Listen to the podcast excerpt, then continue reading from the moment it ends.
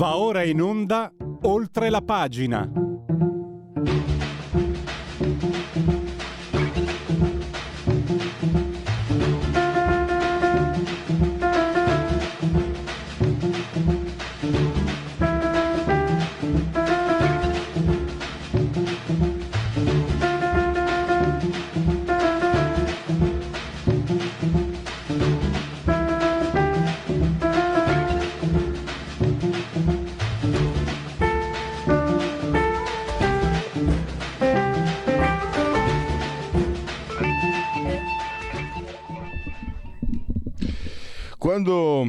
Un anno fa eh, tutto ha avuto inizio, eh, in, pochi, in pochi pensavano che a 12 mesi di distanza ne avremmo parlato ancora, ovviamente avete capito, tutti di quello eh, di cui sto parlando, di ciò di cui sto parlando.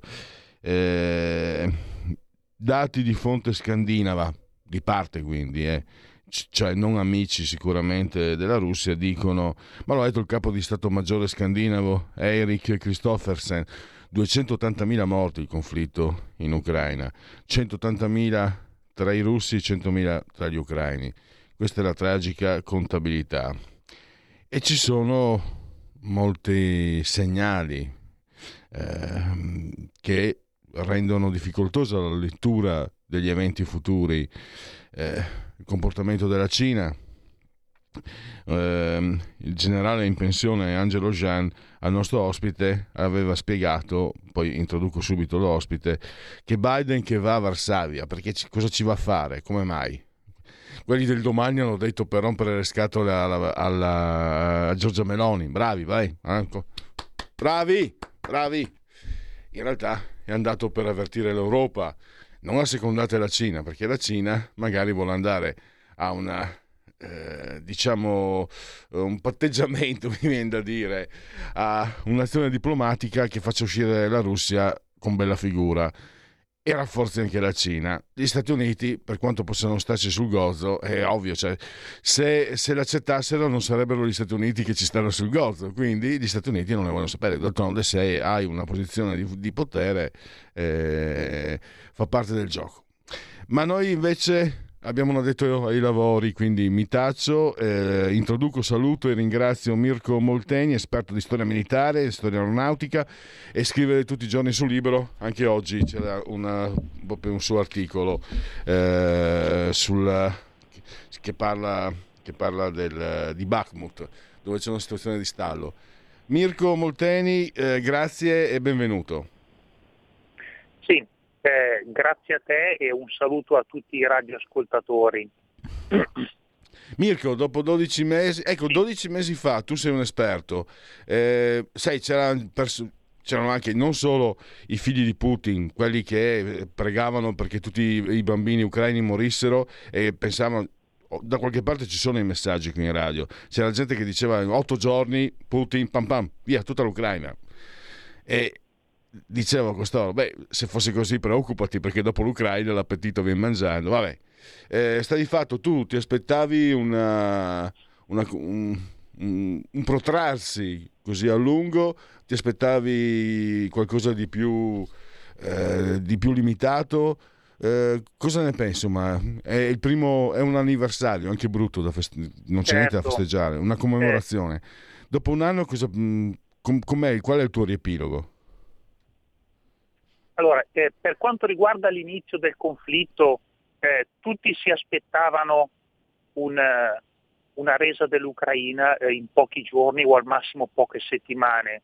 Eh, io stesso ricordo in quei giorni ehm, il, il, florilegio comunque di, di, analisi che riguardavano il fatto che i russi sembravano, eh, proprio nei, nei primi giorni dell'offensiva, oltre ai bombardamenti, sembravano voler compiere a Kiev eh, quello che avevano fatto ancora in epoca sovietica a Kabul nel 79, cioè mandando dei nuclei, di, di, dei nuclei scelti di, di, paracadutisti e di, agenti dei servizi segreti a, in sostanza a infiltrarsi nella capitale e occupare i palazzi del potere.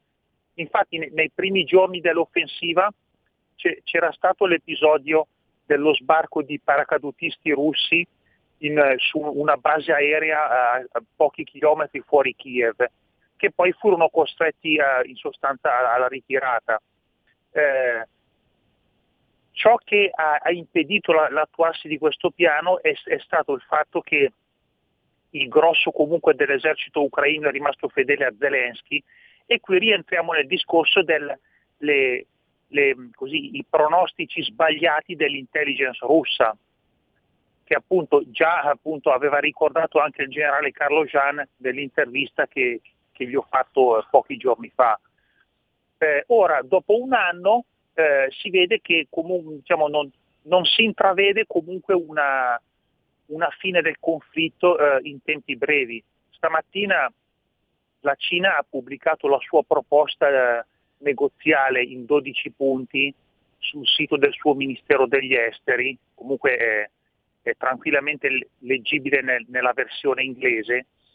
E, in sostanza la, la Cina ribadisce la, diciamo, in questo suo piano eh, la volontà di arrivare a, a una, una, sorta comunque di, di pace, di, di, compromesso, perché fra i punti più salienti c'è che la sicurezza internazionale dell'uno, di una parte, non deve essere a detrimento del, della sicurezza dell'altro, che è un po' un punto così senza troppi dettagli, ma che richiama un po' le, le preoccupazioni russe per, per la, l'avvicinamento de, dell'Ucraina eh, e, e, forse un futuro ingresso nel, nella Nato.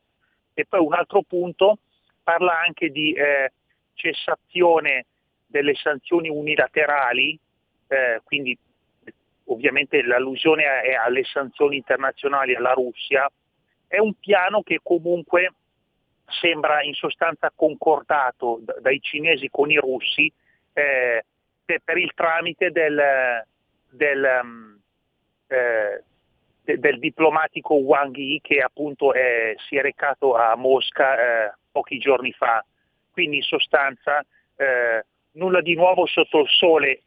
La Cina, pur proponendosi come mediatrice, continua ad appoggiare la Russia anche in termini di, così, di, di sostegno economico, eccetera.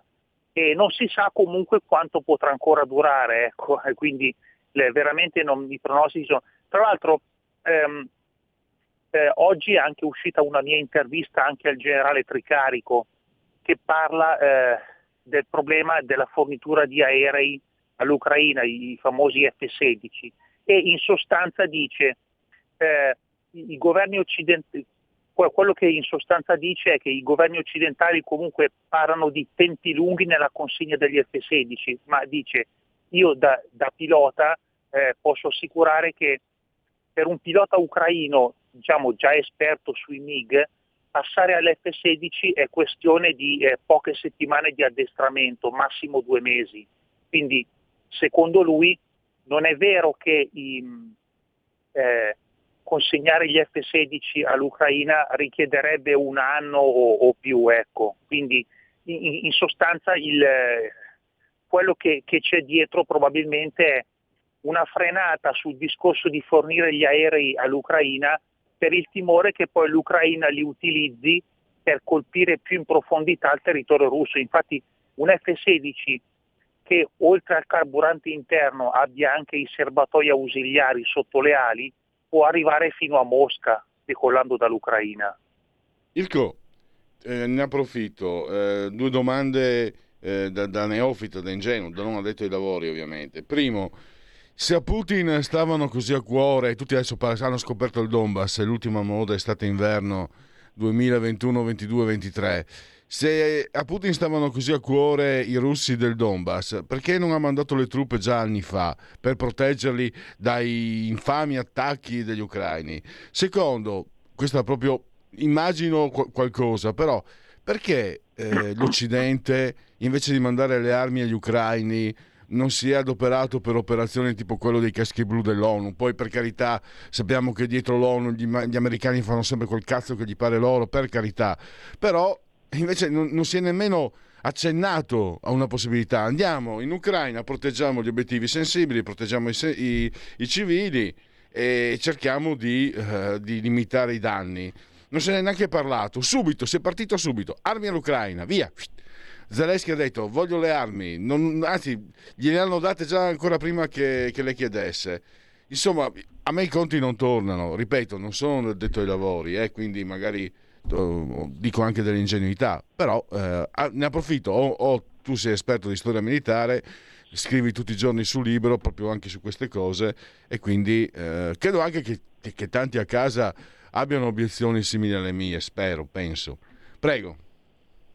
Allora, per quanto riguarda il discorso del, del Donbass fin dal 2014, eh, c'è da dire che già allora si parlò del, dell'infiltrazione di, di, soldati russi che non avevano né, né uniformi né, né, mostrine né, né, insegne di reparto, eh, appunto infiltrati nel Donbass anche con, con carri armati, ehm, tanto che la, la, stampa parlò di, allora parlò di, tra virgolette, omini verdi, omini verdi nel mm. senso questi fantomatici soldati russi, eh, qualche migliaio, eh, inviati da Putin a dar manforte agli indipendentisti di Donetsk e Lugansk e poi addestrandoli eccetera anche all'uso delle armi.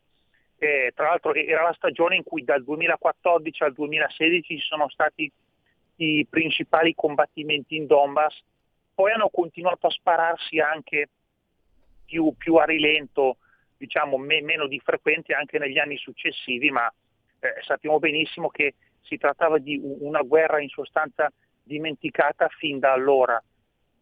E per quanto riguarda invece il discorso dell'ONU, effettivamente no, non si è parlato di, di nessuna, nessuna, possibile forza di, di interposizione ONU eh, fra, i, fra, i, due contendenti.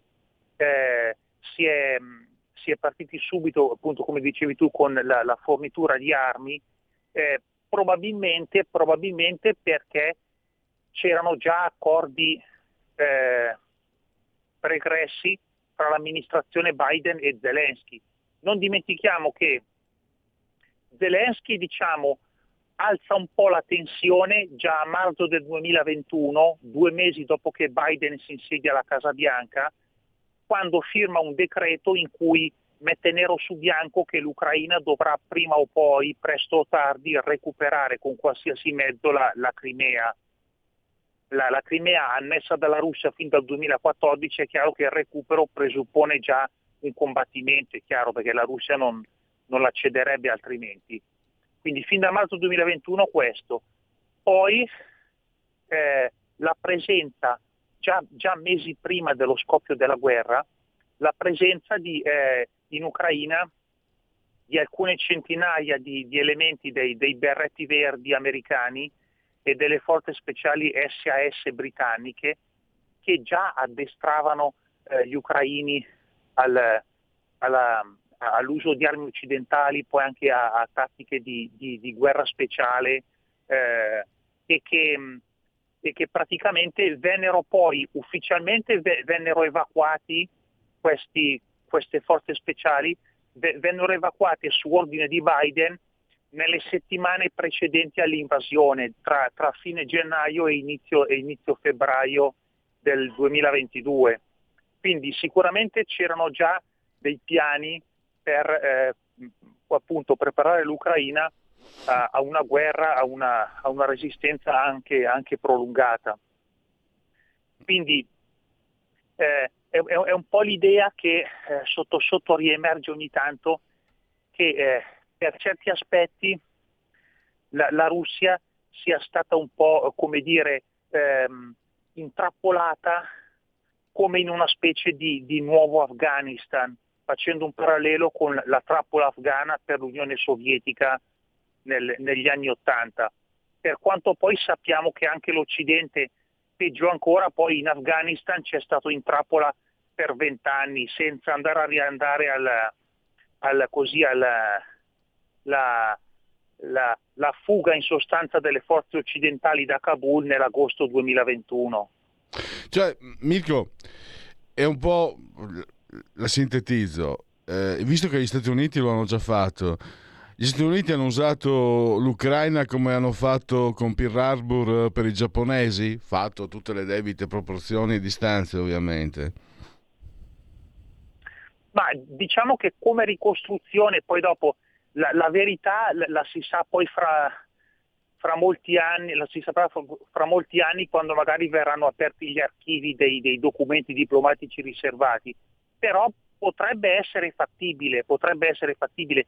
Non dimentichiamo anche eh, i, gli stretti contatti affaristici del figlio di Biden, Hunter Biden, in Ucraina, soprattutto con, con la società ucraina Burisma, eh, affari che eh, portati avanti per molti anni e, e, e che già eh, appunto pochi anni prima del, del conflitto suscitarono anche le, così, le, le profonde critiche di Trump.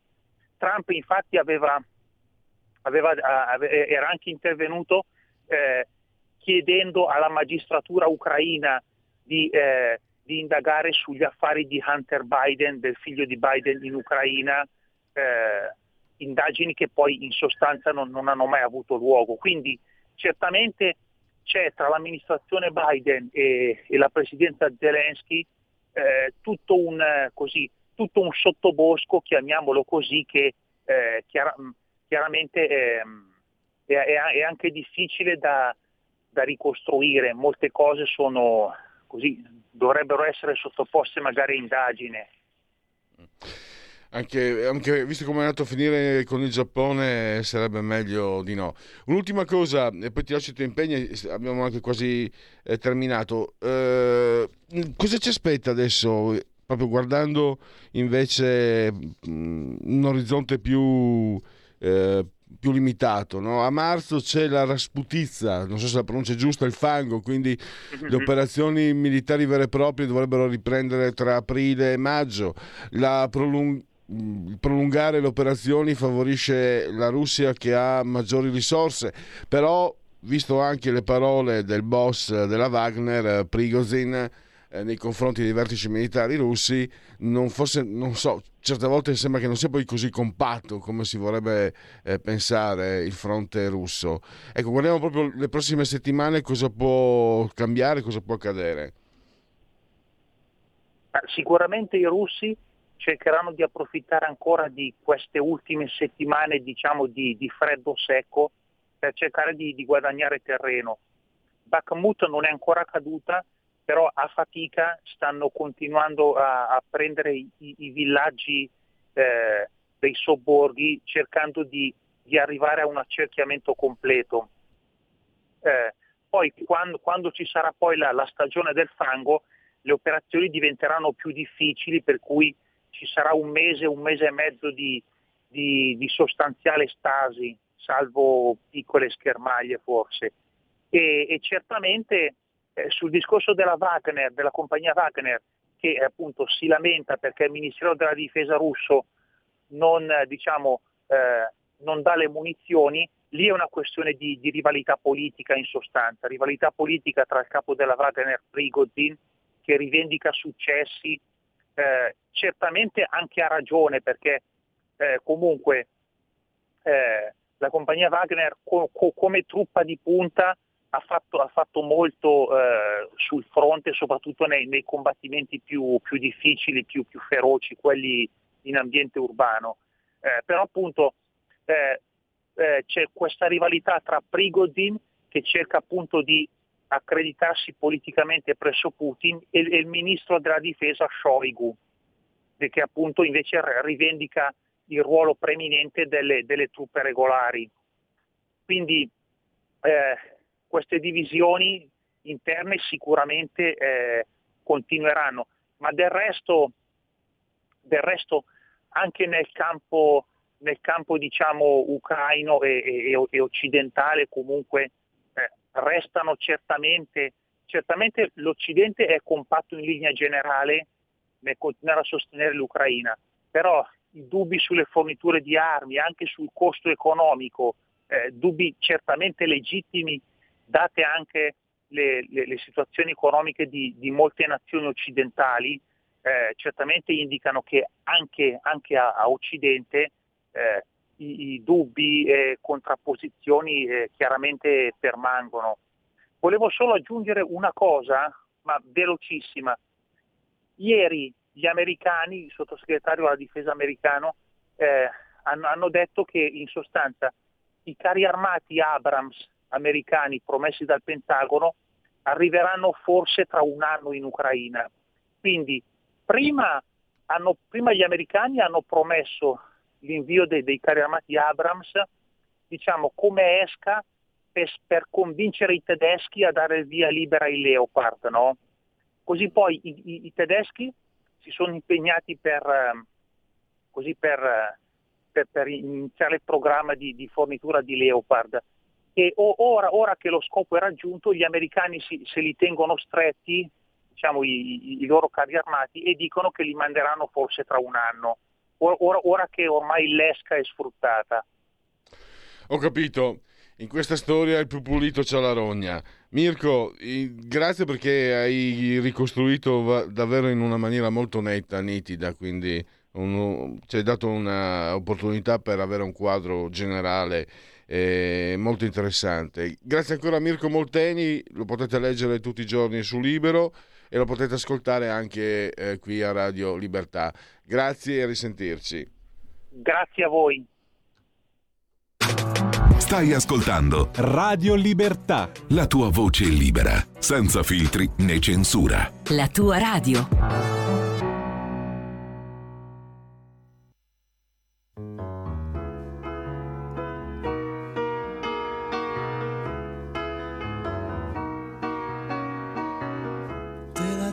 To moonlight and I'm at my best, yeah, praising the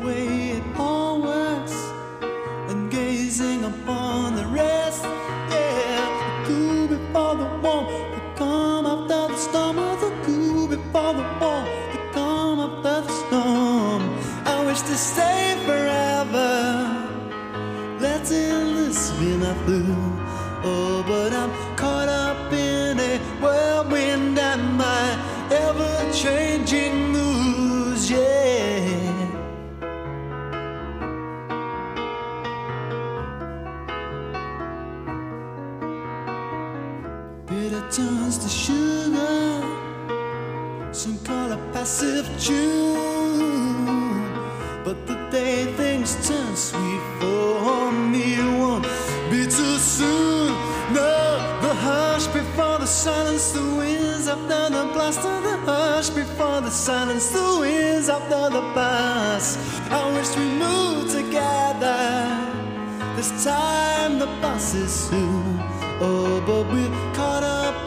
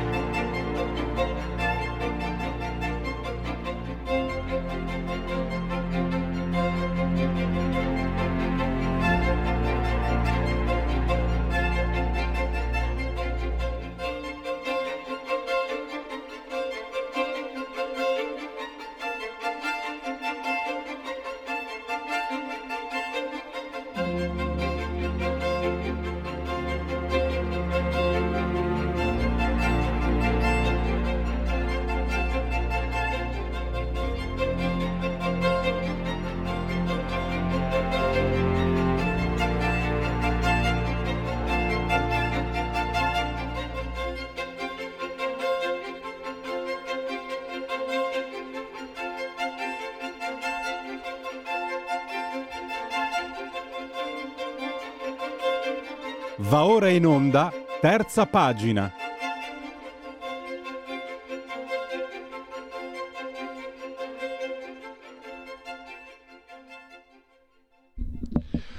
Parliamo di un, di un artista vero, forse non, no, non conosciutissimo, bisogna essere un po' anche esperti. Io lo conoscevo perché sono appassionato di, di, disegno, di arte, di pittura, di vignette. Sto parlando di Maurizio Bovarini. Ne parliamo perché fino al 26 aprile potete andare a rendervi conto di persona di, di che spessore fossero i suoi lavori. Lui è scomparso nel 1987, ha 54 anni credo. E la mostra è al Wow, spero che la pronuncia sia corretta, che è il Museo del Fumetto di Milano, a Milano. Eh, il curatore di questa mostra è Paolo Vaglietti, orobico come lo stesso Bovarini, l'ho anche conosciuto. E, Paolo è al nostro microfono. Benvenuto Paolo grazie per aver accolto il nostro invito. Grazie a voi e grazie agli ascoltatori. Eh, allora, eh, a te la parola un po' per uh, condurre lo spettatore, l'ascoltatore, il nostro ascoltatore alla scoperta, perché probabilmente i più non conoscono eh, ma nel momento in cui ci si imbatte in Bovarini eh, si dice perché non prima? Io adesso ho messo in condivisione poi faccio andare in loop uh, ho messo da parte parecchie immagini alcune anche come giusto che sia del wow. Ma c'è questa pagina che ho preso dalla, dalla guardate qua enciclopedia della satira politica Panorama 1979, le mille vignette eh, di satira. Si vede? Io perché sì. qua non vedo niente perché siamo poveri, si è tutto rotto qua. E ho messo in condivisione una pagina che secondo me dice molte cose. C'è quella vignetta pazzesca, una delle più intense che abbia mai visto in assoluto. No? Esiste Dio, signor sì. C'è una, credo sia una sorta... Eh, siamo dalle parti del Cile di, di Pinochet, insomma, no? Signor sì.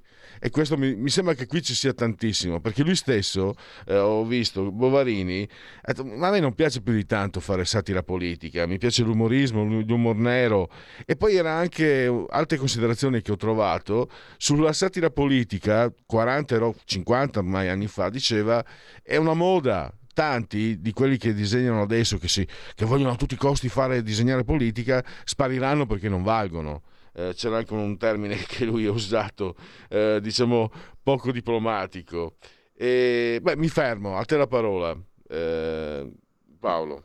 Sì, vabbè, incominciamo a introdurre il personaggio, visto che appunto noto non è, eh, o magari le, lo si è incrociato nel, nella propria storia, ma senza saperlo. Eh, prendo una, una, frase che è eh, tratta dagli, dagli, appunti di Bovarini per una biografia di Bovarini, uno scritto che aveva fatto, eh, che è stato anche un po' guida, in cui parla di sé e dice eh, Maurizio Bovarini è nato pochi minuti prima della mezzanotte del 31 luglio del 34 a Bergamo, città fortemente cattolica, ricca, bacchettona e bellissima nella parte alta. Lui è nato nella parte bassa, non è ricco né bacchettone e non è bellissimo come la parte alta della sua città natale. Questa è, è, è l'introduzione, eh, diciamo, scritta in terza persona da, da, da Maurizio Bovarini, eh, disegnatore appunto che eh, diciamo, impareremo a conoscere in questa breve chiacchierata, inquadrandone anche il periodo storico. Lo, lo sforzo che chiediamo oggi agli ascoltatori è di provare a spostarsi per chi c'era in quegli anni o a immaginarli per chi non c'era quindi è del 34, quindi è un disegnatore che eh, umanamente è nato e cresciuto in, in, tempo di guerra, ok, quindi diciamo eh, ha fatto le elementari tra il 40 e il, e il 45 ha sempre disegnato, come succede eh, molto spesso a, a, tutti i disegnatori sin da piccolo, e non si è più fermato. Eh, quello che cambia è il periodo in cui si, diciamo, si trova ad esordire, quindi eh, la fine degli anni 50 e degli anni 60. È un periodo in cui il tipo di disegno, eh, per chi lo vede in video, eh, abbastanza particolare, potente, eh, utilizzo di pennelli e, e, pennini in modo molto selvaggio eh, sulla pagina, selvaggio ma controllato. Eh, il tipo di eh, materiale che Bovarini vuole produrre non trova spazio in Italia. in quegli anni diciamo, ci troviamo in, in una fase di passaggio per cui muoiono le riviste satiriche storiche, quelle che avevano eh, nate prima della guerra, attraversato poi la guerra e rinate nel dopoguerra, il Marco Aurelio, il Bertoldo, il Travaso, le riviste che ormai rappresentavano una generazione precedente.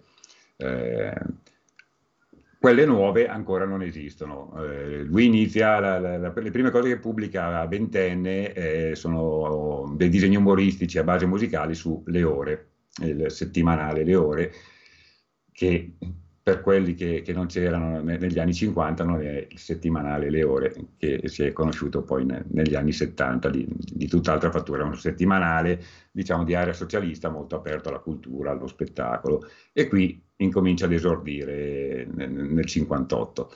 Eh, lui campa facendo il grafico, abita a Bergamo, lavora come grafico nel, nel mondo delle, dell'editoria scolastica, e eh, negli anni 60 si presenta in Mondadori eh, per, per eh, offrirsi appunto come, come, grafico e viene assunto in, in, Mondadori, per cui incomincia a frequentare l'ambiente milanese e eh, a cercare altre possibilità di, di, disegnare, ma appunto in Italia c'è poco, c'è poco, anzi non, non c'è niente, appunto finita l'epoca delle, delle, delle, delle riviste che ho citato prima, eh, dove ci potevamo trovare da Molino a South Steinberg, sul Travaso ci finì anche Iacovitti, insomma eh, era quella stagione che, che stava eh, finendo. Negli anni 60 decide quindi di guardare all'estero e in particolare la Francia. La Francia è storicamente, eh, diciamo, nostro ispiratore dal punto di vista del percorso delle riviste, delle riviste satiriche in particolare, e eh, nei primi anni 60, eh, nel 62 per la precisione, si sposta eh, in Francia cercando lavoro e cercando opportunità. Lavoro non lo trova, opportunità le trova e inizia a pubblicare sulle riviste francesi di, di quegli anni.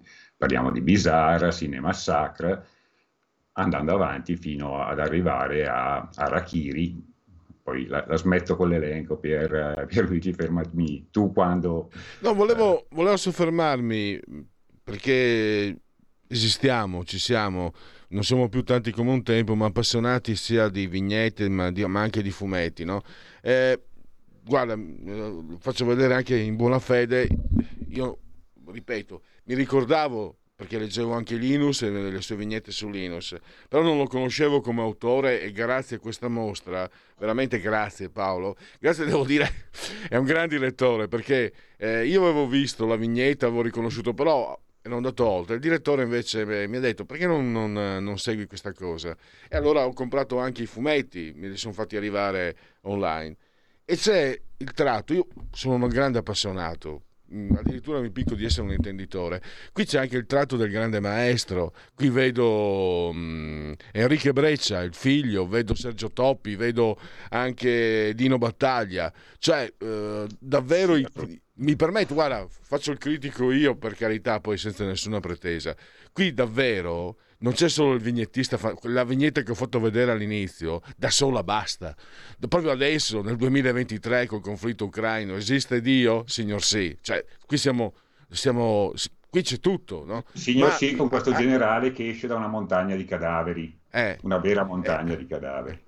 Ecco, però, però guardando anche il resto, scopro, e mi dispiace di averlo, di averlo, perso, un grandissimo autore anche, davvero, cioè non è solo il grandissimo vignettista, qui c'è un grandissimo autore che, che siamo nell'espressionismo, siamo insomma adesso eh, possiamo anche sbizzarrirci.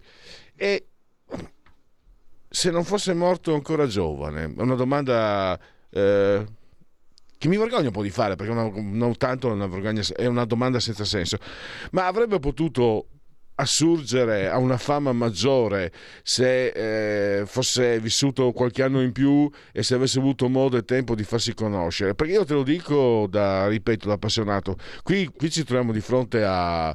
Eh, il gergo giovanilistico orribile, no? a tanta roba. Qui ci troviamo di fronte a un maestro. Ma scusa, di cosa sto parlando? Wow dedica una mostra a Bovarini, quindi è riconosciuto, non, sono, non è Pierluigi Pellegrini appassionato che lo dice, voi, cioè gli esperti, gli addetti ai lavori dicono è un maestro. E però, l'hai detto anche tu, non così noto no, magari Dino Battaglia, Ugo Pratt, non parliamone, questi li conoscono anche quelli che non amano i fumetti, Bovarini un po' meno.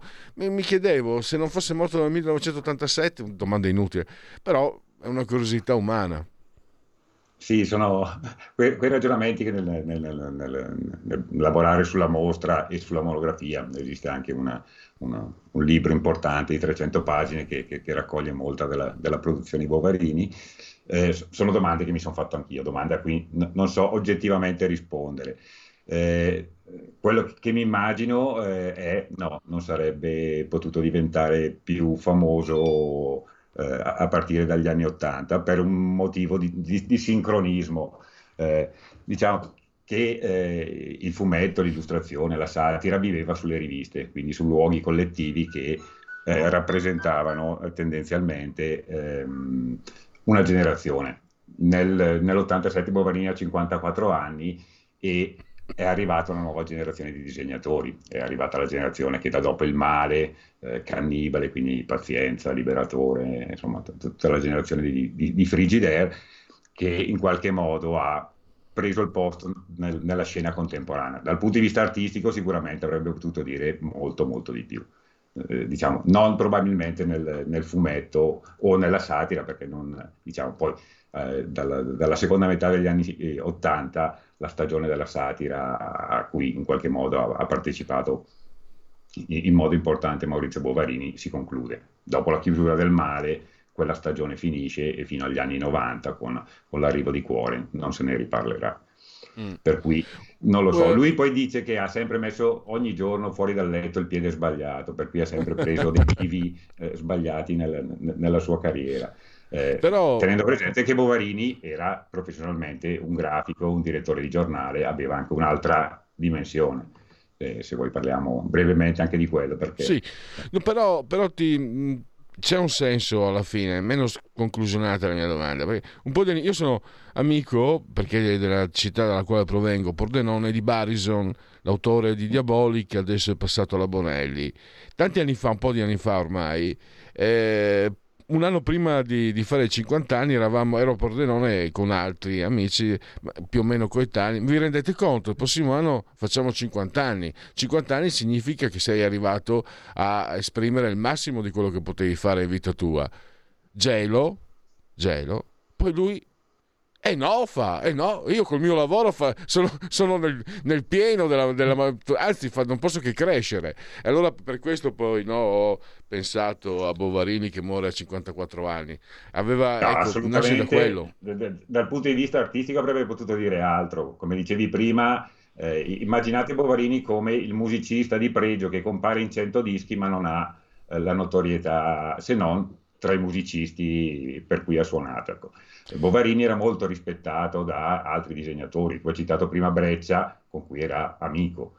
Eh, il giro dei disegnatori argentini degli anni 70 a Milano, eh, quindi mettici Mordiglio, Chino, eh, Breccia padre, Breccia figlio, eh, Mugnoz e Sampaio, tutta la scena di argentini che poi anche per motivi eh, politici, eh, resterà in Italia dopo il colpo di Stato di Videla, eh, sono eh, ispiratori, Breccia lo è sicuramente, il lavoro col pennello di un certo tipo, il, il, lo sporco controllato sulla tavola, gli schizzi di, di china che, che, circondano molti dei disegni di Bovarini.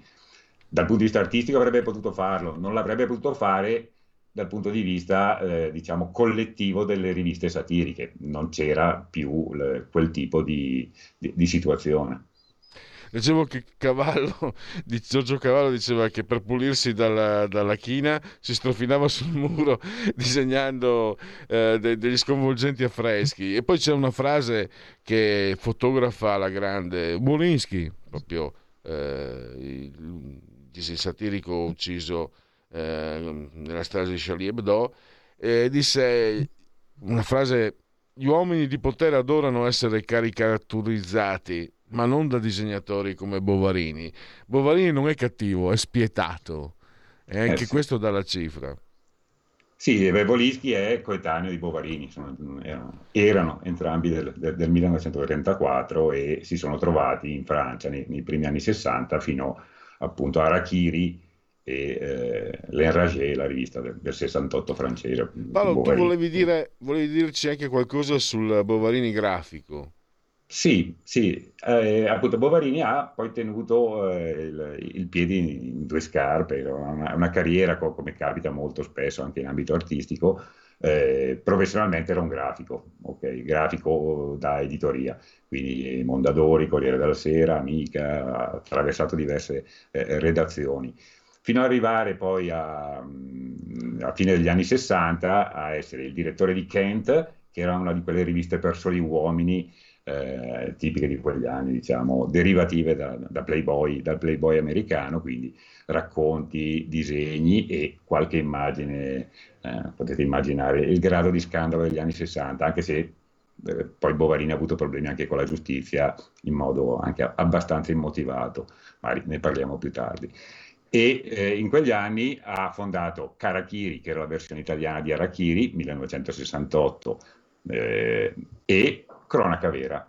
che è il diciamo, giornale in cui poi lavora, di cui è responsabile del progetto grafico, è stato direttore eh, responsabile fino alla scomparsa e eh, diciamo, in cui ha, ha, ha, lavorato fino all'87 in modo continuativo, eh, continuando poi a produrre una quantità di disegni fino al 1987 diciamo che dopo la satira poi ha, avuto anche una fase di disegni eh, diciamo più liberi, più, più, più, personali, molto molto interessanti, di cui qualcosa, qualche indizio ecco, è, presente anche a Milano in mostra. Due, due cose, scusami, siccome non abbiamo tantissimo tempo, allora eh, la prima eh, parliamo anche di questa mostra 150 tavole originali che quindi non hanno diciamo la riduzione tipografica, non sono, non sono sacrificate dalla necessaria riduzione tipografica, quindi motivo in più per andare a vederle. E eh, mi curiosisce perché mi è sfuggito i problemi con la giustizia di, di Bovarini, eh, cosa è successo? Al di là di quelli da direttore responsabile, diciamo, come disegnatore nel 73 ha pubblicato Ultimo Tango a fumetti, che era una parodia ah, sì, di sì. Ultimo Tango a Parigi, e fu sequestrato per eh, oscenità, eh, probabilmente ormai diciamo anche sicuramente senza essere neanche letto, nel senso che eh, ha seguito il, il, il, percorso giudiziario del film che appunto viene prima censurato, poi sequestrato poi mandato al rogo negli anni successivi, anche se chiaramente... Perché io e Paolo eh, apparteniamo a quella... Il fumetto è stato sequestrato, sì. Sì, perché, perché pensavano fosse eh, come il film che era stato censurato. Io Paolo Vaglietti e gli diamo del tu perché l'ho investito, io sono un logoroico e non finivo più di parlare. Siamo della generazione che ha visto anche questo, ha visto censurare Ultimo Tango a Parigi, che tra l'altro è lì, ecco, l'unica cosa che non sono d'accordo con Bovarini, ha detto è un filmetto, è un filmetto eh, che sì, non mi è piaciuto e ho voluto fare, farle la satira. Per me invece è un capolavoro, ma Bovarini, a uno che disegna come Bovarini, questo è altro, si può concedere. E la mostra, le 150 tavole originali eh, con che criterio hai messo insieme il materiale e, e disposto? Bah, allora, innanzitutto eh, la, la, svolta sull'attività di Maurizio Bovarini è stato l'incontro con la famiglia e la scoperta di un archivio completo, che capita a, abbastanza raramente. Sono coetaneo di Diabolichi, 1962. In Italia succedeva, eh, per, per chi non vede è comparso sullo schermo eh, l'immagine di Diabolichi. E quindi ehm, stavo, eh, cosa stavo dicendo, mi sono perso in mostra, quindi abbiamo potuto selezionare sia dall'inizio, quindi dai primissimi disegni giovanili degli anni 50 fino a disegni del 1987, cercando come criterio innanzitutto l'aspetto artistico intrinseco, vedere disegni originali, magari dei 50 eh, per 70, che poi venivano pubblicati in pochi centimetri sulle riviste satiriche, permette di eh, come dire, mh, apprezzare anche la, la, qualità artistica che nel caso specifico è superiore alla media dei vignettisti eh, di quegli anni o dei disegnatori di quegli altri, indubbiamente.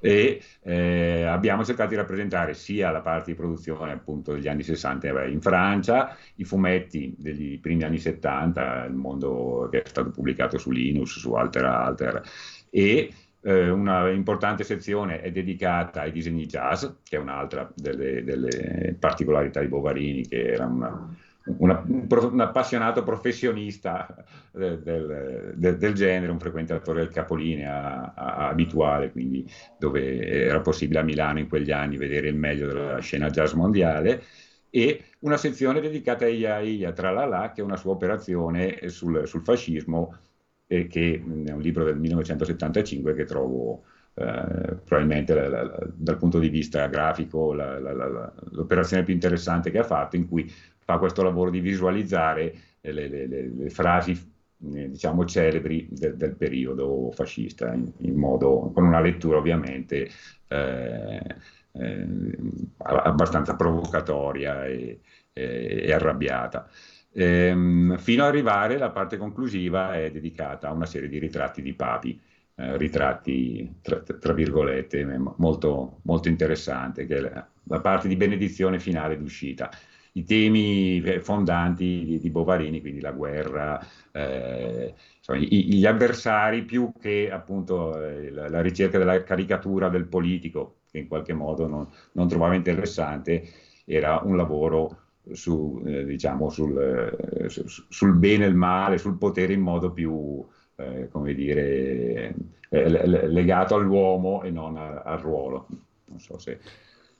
Un'ultima uh, considerazione ti chiedo. Allora, beh, a parte per quelli come me, appassionati della tenera età e continuano ancora a esserlo di fumetti, è bello vedere eh, al fumetto sia santificato Will Eisner e il suo manifesto sul fumetto. No? È bello vedere che adesso il fumetto. Io sono della generazione i giornalini con disprezzo mandati a quel paese, maledizione. Sì, no, leggere, una, una al liceo, al, Paolo, al liceo leggere, leggere Ken Parker di nascosto perché quegli altri avevano uh, Repubblica, erano tutti quanti altezzosi. E io leggevo Ken Parker di nascosto. E va fa un brodo adesso eh, grazie a Wow e grazie, e, e, e grazie a tutto questo al vostro lavoro anche si può riscoprire un autore fantastico come Bovarini. C'è Jazzman mi sembra il volume che raccoglie i ritratti dei, dei jazzisti. Sì. e una considerazione ne parlavamo mh, mm, ecco questo di Ultimo Tango.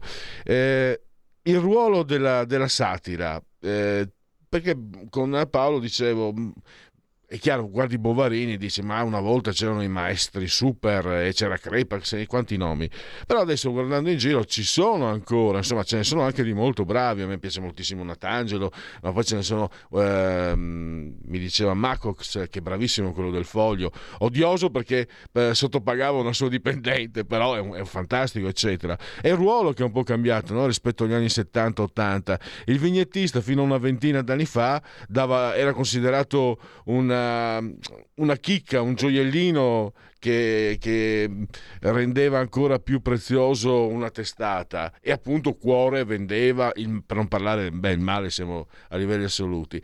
Adesso mi sembra siano a me certe volte sembra che siano così sopportati i vignettisti. Non lo so, forse mi sbaglio.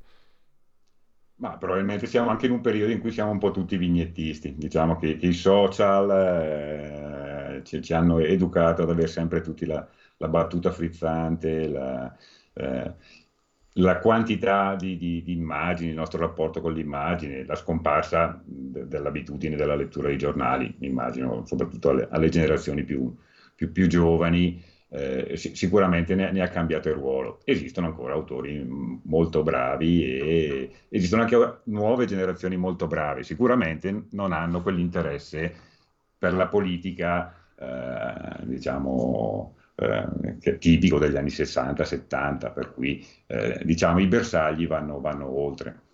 Sono, sono, bersagli diversi, però vivono su Instagram, vivono sui social, eh, difficilmente trovano spazio su carta se non all'interno di rassegne di umorismo che ancora esistono, però eh, diciamo il, il ruolo è cambiato, è molto cambiato. Ecco, purtroppo è, è, finito il tempo invece. Allora ve lo ricordo, al wow a Milano, eh, che è in via Campagna numero 12, fino al 26 aprile potete proprio vedere le, le mh, tavole originali eh, di questo grande artista che è Maurizio Bovarini per tutto questo. Noi ringraziamo i responsabili del, del, museo e ringraziamo moltissimo Paolo Vaglietti, che è il curatore di questa mostra e che ci ha esposto eh, i suoi contenuti.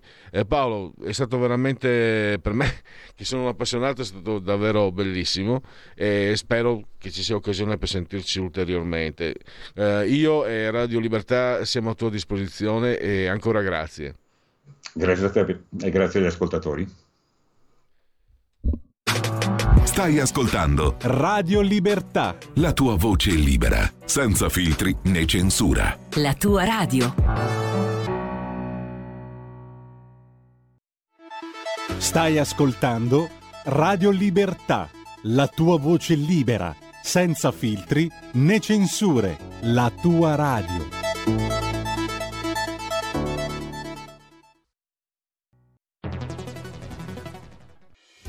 quotidiano di Sicilia, il quotidiano d'Italia, l'informazione che ribalta i luoghi comuni, una vera visione dei fatti, l'Italia vista da sud. Ogni siciliano che vive in Italia e nel mondo è una risorsa, è protagonista della crescita della nostra nazione.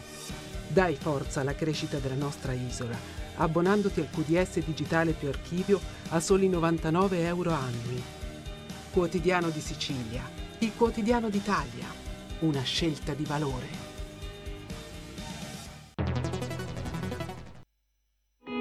In quanti ti promettono trasparenza, ma alla fine ti ritrovi sempre con la bocca chiusa e non puoi dire quello che pensi. Radio Libertà non ha filtri né censure, ascolta la gente e parla come la gente.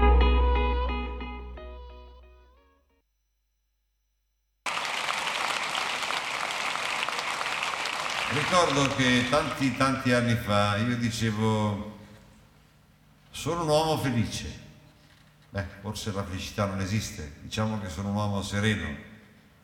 Mi basta veramente così poco. Pensate, io non ho niente. Io non ho niente. Io non ho niente. Io non ho niente. Io ho un pelo.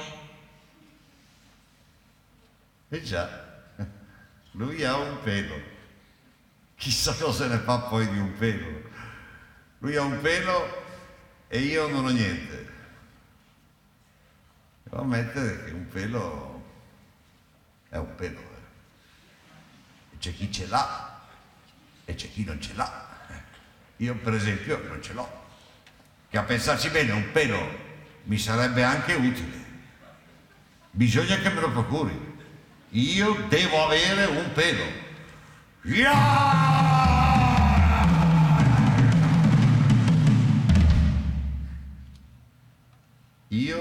Ho un pelo. Io ho un pelo. Io ho un pelo. Io ho un pelo. Io ho dieci peli. Beato me che dieci peli, no? Per carità io non mi lamento. Io il mio pelo ce l'ho. Eh. Certo che uno che ha dieci peli è già in un'altra posizione. Eh. Uno con dieci peli ha praticamente risolto.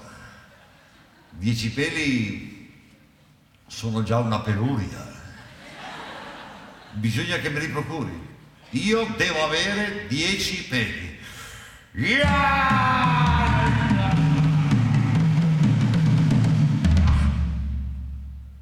Io ho dieci peli. Io ho dieci peli. Io ho dieci peli. Io ho dieci peli. Io ho cento peli. Maledizione. Lui ha cento peli, io sono stanco, distrutto, non ce la faccio più. Ma resta fatto che lui ha cento peli e io ne ho dieci. E dieci peli oggi cosa sono? Non sono più niente, sono una miseria devo farci, devo reagire.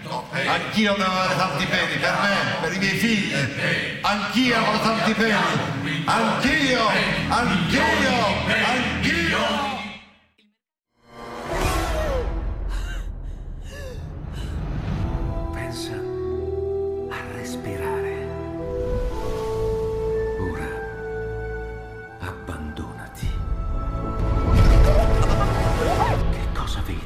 Luce. Oscurità. L'equilibrio. È tanto più grande. sveglio. Hai sentito? Conosco una sola verità.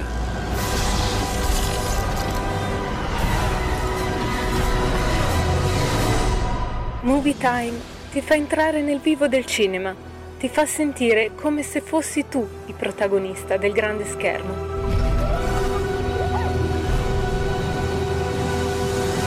Ogni sabato dalle ore 16.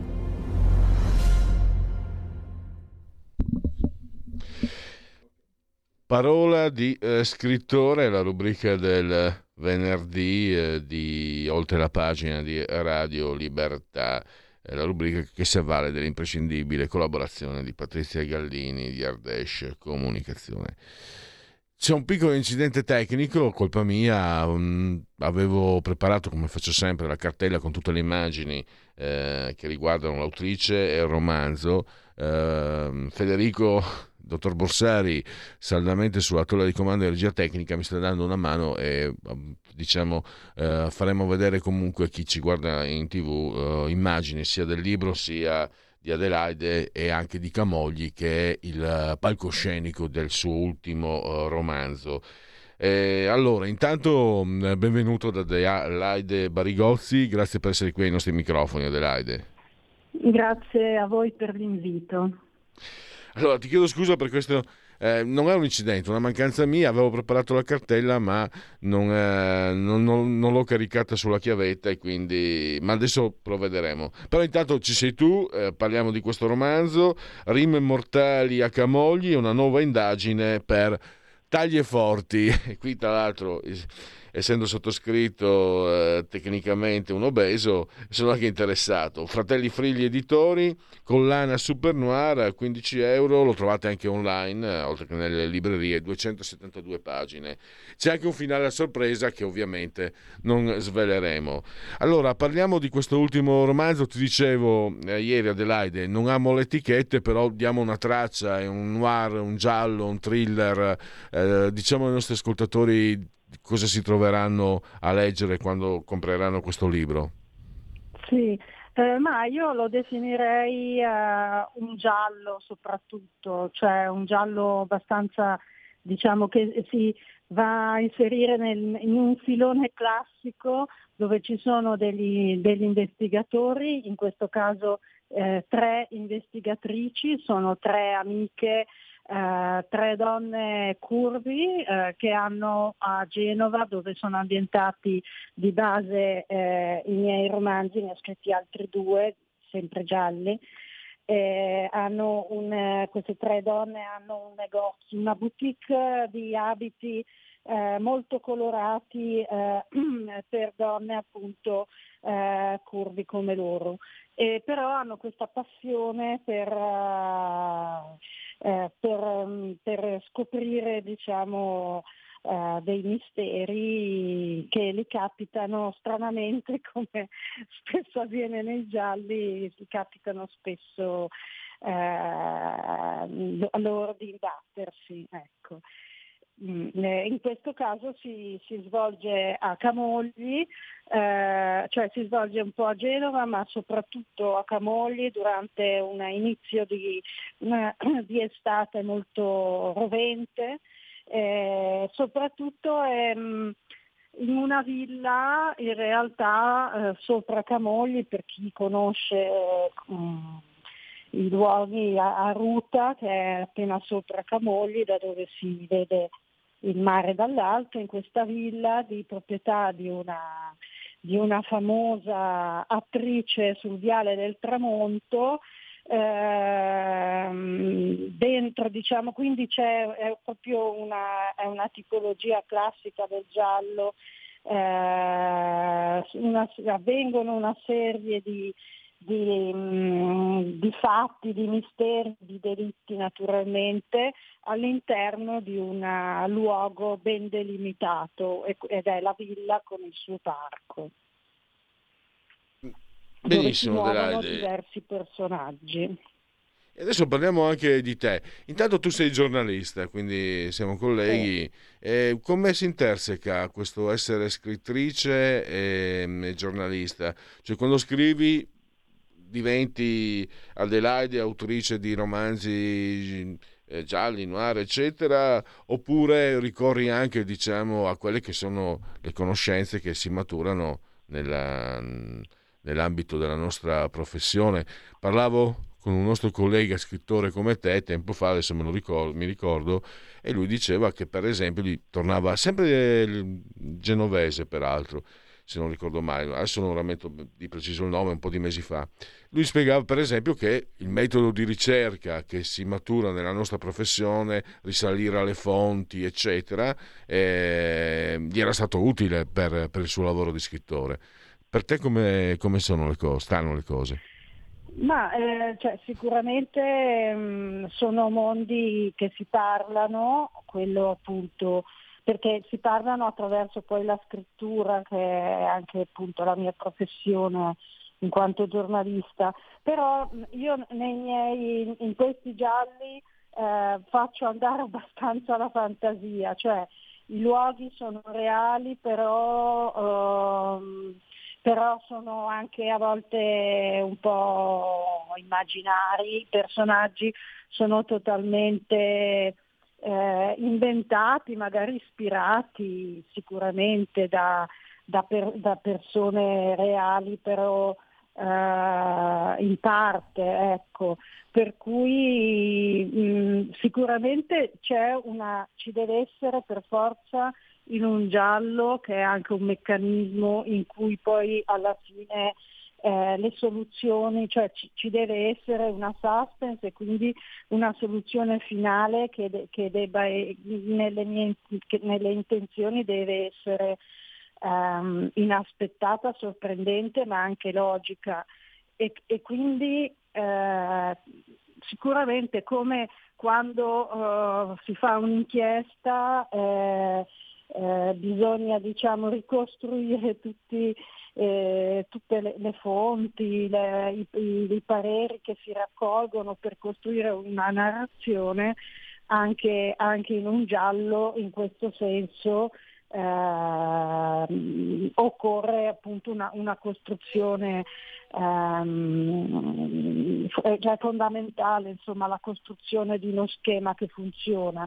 Dopodiché appunto per me è fiction ed è divertimento scrivere gialli Camogli, il palcoscenico, come, eh, come, come lo, lo, hai distribuito, come hai ambientato queste, queste azioni, queste scene in questa cittadina fantastica, io l'ho scoperta solo in foto.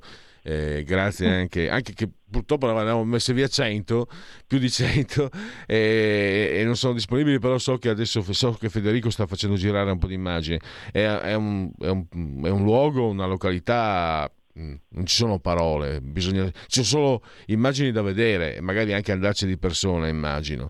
Ecco, un sì, posto beh, così bello. Eh, e offre più opportunità o bisogna, mest- bisogna maneggiare con cura quando si scrive un giallo come il tuo, un romanzo come il tuo? Eh, cioè rispetto alla località, intendi? Sì, sì, sì, voglio dire, cioè, io mi, sai, a Milano immagino, una, immagino un romanzo, lo immagino a Milano. Necessariamente credo che Milano in qualche modo entri di suo, no? Il genius loci non, o altro ancora, se io scelgo, ed è una linea tra l'altro dei fratelli Frilli, no? quello di ambientare precisamente in una città. Ecco, Camogli, come, che dà anche il titolo tra le altre cose, no? Rime mortali a Camogli, come, come si, si, inserisce, tu come hai inserito i tuoi personaggi a Camogli? Sì, io, vabbè, ehm, Camogli, io, mm, io sono milanese, nata a Milano, però sono cresciuta a Genova, eh, sono tornata a Milano dopo l'università per lavorare e, ehm, e quindi Camogli l'ho, l'ho, frequentata moltissimo perché è davvero vicina a Genova e peraltro tanti milanesi la frequentano Camogli, una, in realtà è una città di, di, della riviera mo, molto frequentata durante le vacanze. Ehm, quindi diciamo, ho deciso di eh, di ambientare lì questo giallo perché mi interessava fare eh, raccontare una storia estiva eh, durante una vacanza e quindi mh, ho scelto Camogli come un luogo a me caro, dove mi interessava eh, mettere in luce anche le ombre, perché comunque la, le, la Liguria, le sue lo, località anche di riviera, sono, hanno, sono, hanno sempre dei lati solari, quindi il mare, la spiaggia, eh, la focaccia perché eh, a Camogli c'è una focaccia molto buona e l'elemento diciamo, alimentare è sempre molto presente nei miei romanzi, essendo che poi le protagoniste sono eh, tre donne eh, buongustaie. Eh, però eh, ci sono anche le, le ombre, sono, eh, sono, luoghi comunque anche eh, con un entroterra molto eh, di, di, di, montagna, magari è un'esagerazione, però eh, cioè, la, ci, ci, sono, vabbè, ci sono, cioè, ci sono molti boschi, ehm, montagna anche sì. Eh, lì c'è anche il parco di Portofino dove, che mh, è un elemento della trama, il parco naturale. Eh, un altro elemento in realtà che è anche nel titolo eh, è la poesia, che è un tema a me caro e mi sono divertita a inserire tra i personaggi un gruppo di poeti che loro malgrado saranno diciamo, tra i sospetti ma anche coinvolti nel, nei misteri che accadono in questa villa. Quindi eh, diciamo metti insieme anche diverso materiale anche eh, differente come, come natura. Eh, chi è, chi è sì, no, non dico chi ti ha ispirato, ma insomma ci sono sicuramente no, delle letture di riferimento. Io domando anche, visto che per esempio da anni ormai ci sono serie televisive, eh, quelle anglosassoni di grandissima qualità, eh, se c'è qualcosa che magari eh, ritorna in quello che scrivi o comunque qualcosa che ti ha eh, in qualche modo dato anche dei riferimenti, delle ispirazioni. Ma io, beh, io sono una grande lettrice fin da ragazzina, ecco. Eh, penso che per, per scrivere bisogna sì scrivere, come dicono alcuni, cioè, ma, ma, soprattutto leggere, leggere tanto. E io eh, ho, cioè, leggo tantissimi gialli, ma di, di ogni tipo, di tutti i tipi. Eh, da ragazzina leggevo, vabbè, prima, primo, i primi gialli che ho letto sono stati quelli di Agatha Christie, eh, però leggo anche altri tipi di, di thriller, da, da Ruth Randall alla P.D. James ehm, e, e, e tanti altri. Eh, per, per, quanto riguarda le serie tv è vero, ci sono tantissime serie tv, thriller.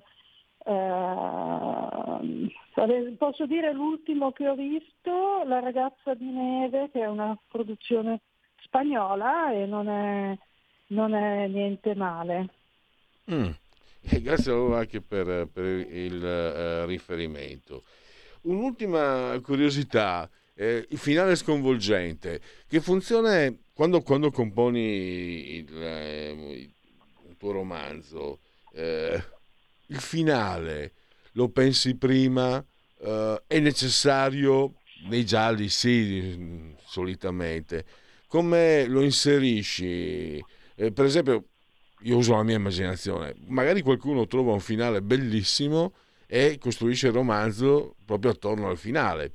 So che negli Stati Uniti, per esempio, eh, gli sceneggiatori, ci sono sceneggiatori che partono dalla fine e poi vanno a ritroso per preparare appunto, per stendere quello che è la storia di un, di un film o di un telefilm. Tu come, come, come ti rapporti a, al finale, ma anche proprio alla costruzione de, del, dei tuoi romanzi? Ma guarda, ehm, io parto in effetti, eh, in, cioè in realtà mh, mi, mi, è, capitato anche di partire dal finale, ma questo eh, mi è successo con il mio primo giallo che si intitola Vico dell'amor perfetto, eh, che è ambientato proprio a Genova. Eh, e anche, però eh, e anche in parte per il secondo che invece si intitola Una sfilata rosso sangue e in realtà è ambientato a Milano durante la settimana della moda.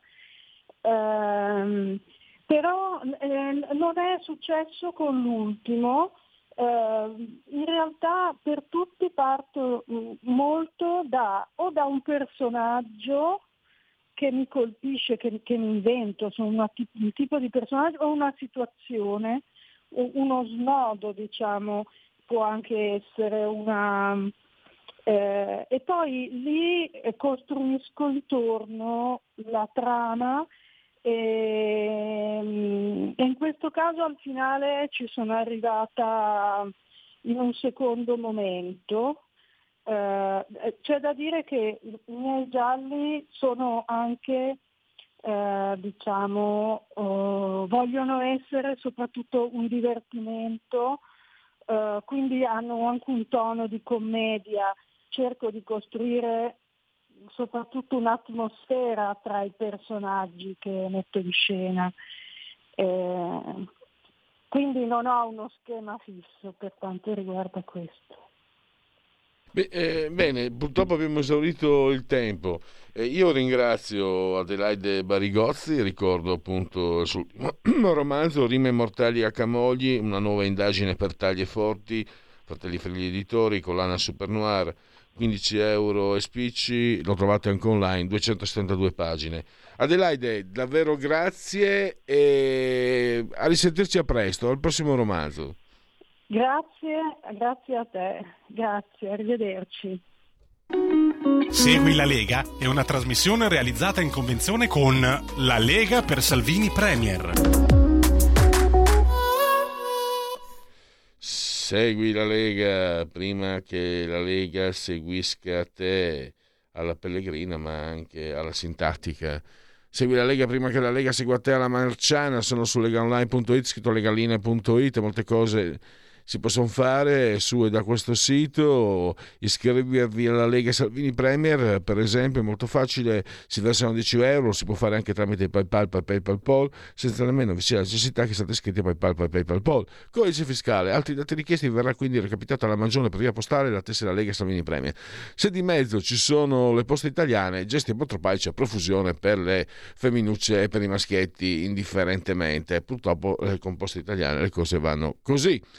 Poi il D43, che cos'è? Il 2 per 1000, ehm, scelta libera che non ti costa nulla, è il momento di autodeterminazione civica, a me piace definirlo così, serve a destinare quelle risorse che lo Stato italiano si ingoierebbe comunque, invece destinarle ad attività che siano affini alle nostre eh, scelte, in questo caso politiche, quindi D43 nella dichiarazione dei redditi, di Domodossola 4 il brutto voto, 3 il numero perfetto le apparizioni radio-televisive degli esponenti della Lega. Dunque, abbiamo eh, questo pomeriggio alle 17.15 il sottosegretario della programmazione economica, il senatore Alessandro Morelli, 17.15 economia Sky TG24.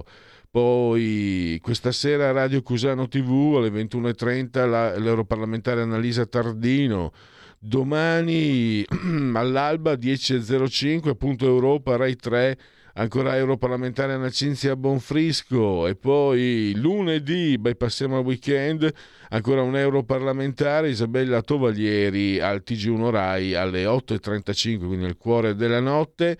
All'alba sempre 9.35 su Iso Radio Massimo Bitonci sottosegretario alle imprese. E direi che per uh, Segui la Lega sa su FI Segui la Lega è una trasmissione realizzata in convenzione con La Lega per Salvini Premier. Velocemente ci sono anche dei sondaggi. Eh, abbiamo, apriamo subito questo. Viarsiti Guerra e primarie R, eh, PD, Euromedia, committente Rai porta a porta. Se ci fossero le elezioni, Fratelli d'Italia 29,6, PD 17,5, 5 Stelle 16,9, Lega 9, Calenda 8,1, Forza Italia 7,7. alle primarie 48,8 Stefano Bonaccini, 32,7 Ellie Lynn indeciso, Forza Magica Ellie, Forza Magica Ellie.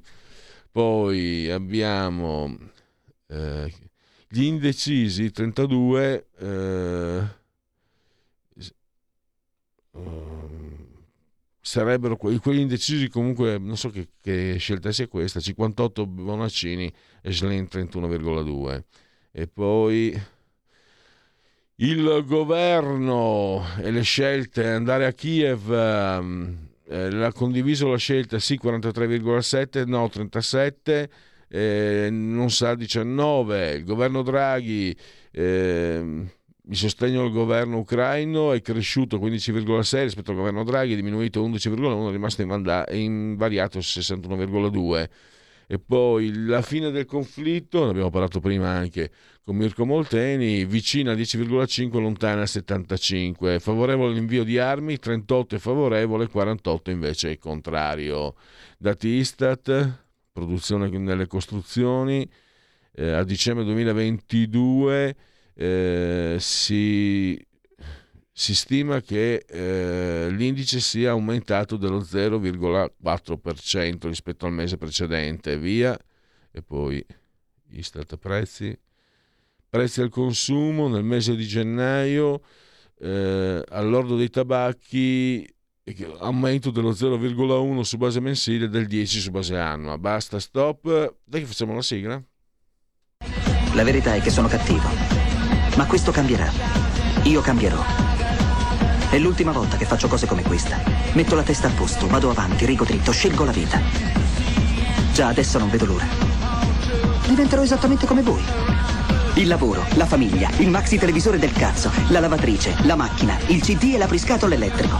Buona salute, colesterolo basso, polizza vita, mutuo, prima casa, moda casual, valigie, salottoli tre pezzi, fai da te, telequiz, schifezze nella pancia, figli, a spasso nel parco, orario d'ufficio, bravo a golf, l'auto lavata, tanti maglioni, Natale in famiglia, pensione privata, esenzione fiscale, tirando avanti, lontano dai guai, in attesa del giorno in cui morirai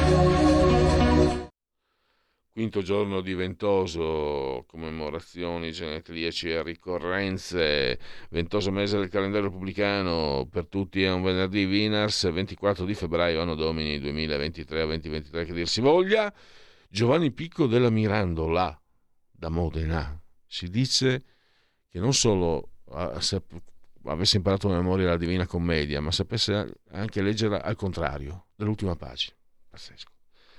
Sarò Rosario Ursi, seduta abbandonata eh, nel padrino il papà di Apollonia Vitelli, Emanuele Riva, Hiroshima Monamur, eh, Altieri, eh, ancora il padrino Sollozzo, Benedetto Bettino Craxi, la mia libertà equivale alla mia vita, Ugolino, Guido Lamberti, di origine calabrese, ma che bella giornata, che bella giornata la farfalla Luigi Meroni, sono andato proprio a curiosare su YouTube. È vero che quel giocatore formidabile del Napoli, lo dico agli appassionati di calcio, Cavasceglia, è vero che assomiglia, assomiglia a, a Luigi Meroni. Alessandro Dalatri, americano rosso, Silvano Fontolan, già giocatore dell'Inter, poi ha vinto lo scudetto col Verleilas Verona, fratello di Davide, Fontolino Fontolan, anche lui poi giocatore dell'Inter, Steve Jobs, siate affamati, siate folli, Abdul Latif Sandal, il papà era siriano, e poi nel cognome del padre, figlio di Alessandro Gasman, Giuliette Magnel. Ho sempre sostenuto che il padre avesse la dep- soffrisse di depressione per avere un figlio del genere, tanto bello e tanto puntini, puntini, puntini e poi primo anche di qualsiasi talento non, non riesce neanche negli spot pubblicitari a saper recitare ah, pazienza eh, Billy Zane anzi Billy Zanikopoulos Billy Zane il cattivone di Titanic o Titanic mi hanno detto che Eh, so che è uscito anche in 3D al cinema, ma non ho fatto in tempo a vederlo. Beh, fatemi sapere, magari poi leggi i messaggi se l'avete visto, se vi è piaciuto. Sto, basta, c'è il meglio del meglio di Malika Zambelli Malika e ringrazio assolutamente il dottor Federico Borsari Salamè, sottone di comando e regia tecnica.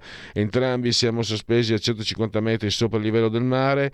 Qua all'interno c'è l'inferno di caldo, da nazione, 26 gradi infatti, si sta malissimo. Eh, fuori è caldo, comunque fa caldo dentro perché è caldo anche fuori. Eh, L'abbraccio forte forte alla signora Clotilde, Angela e Carmela che ci seguono, ma per la sintassi ci seguiscono anche sul canale 252 televisivo perché questa è una radiovisione chi si buona la libertà che a oltre cent'anni meditate gente meditate sa suffì basta così. Grazie gracias a todos